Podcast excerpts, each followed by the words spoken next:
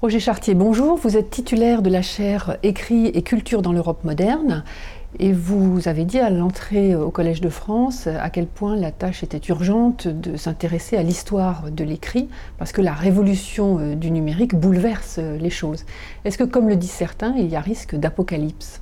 Le problème n'est pas d'établir ce diagnostic ou ce jugement, il est d'essayer de comprendre pourquoi et comment se sont transformés un certain nombre de pratiques ou de relations à l'écrit avec l'entrée dans le monde du numérique. À l'époque où s'est inventé l'imprimerie, il y a aussi des diagnostics sur, euh, sinon l'apocalypse, mais du moins la détérioration ou la corruption de la culture écrite qui va être introduite par cette reproduction mécanique euh, des textes, par le fait que peut-être un nouveau public de lecteurs va être créé qui ne sont pas en position de comprendre les textes. Donc chaque introduction d'une euh, nouveauté technologique peut entraîner des réactions qui sont soit d'enthousiasme devant la possibilité nouvelle offerte, mais aussi des réactions d'inquiétude, de crainte.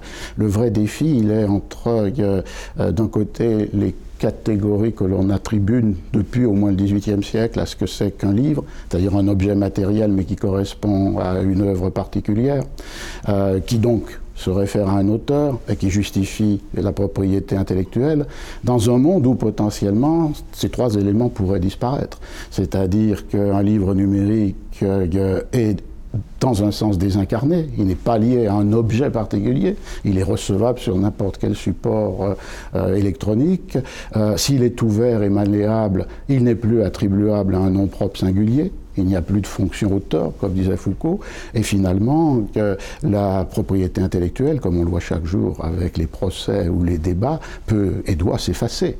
Donc il y a une radicale nouveauté qui est liée à un point unique et essentiel. Pour la première fois dans l'histoire de l'humanité, il y a une séparation entre un concept de livre comme œuvre, le livre d'Umberto Eco, et un objet matériel spécifique. Alors on peut euh, trouver qu'il y a là des possibilités inouïes et nouvelles pour inventer une écriture de fiction, ou pour euh, organiser une communication écrite, ou pour articuler l'image avec le texte. Et on peut aussi penser qu'il y a un défi profond qui est lancé contre ces catégories qui sont encore les nôtres par cette nouvelle technique, ce qui expliquerait pourquoi on essaye de sauver dans le monde numérique des notions comme celle de propriété intellectuelle, de copyright. Mais pour le faire, il faut fixer les textes. On ne peut pas avoir des textes mobiles et malléables qui serait l'objet d'une propriété. C'est comme si vous aviez une propriété sur un immeuble qui chaque jour changerait le nombre des appartements ou un champ dont les limites seraient toujours mobiles, comme les montres de Dali. Donc euh, je pense qu'il y aurait là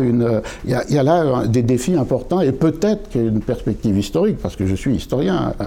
Vous me faites parler, vous avez raison, du monde contemporain, mais effectivement, je l'aborde à partir d'une compétence propre qui est celle du travail euh, historique.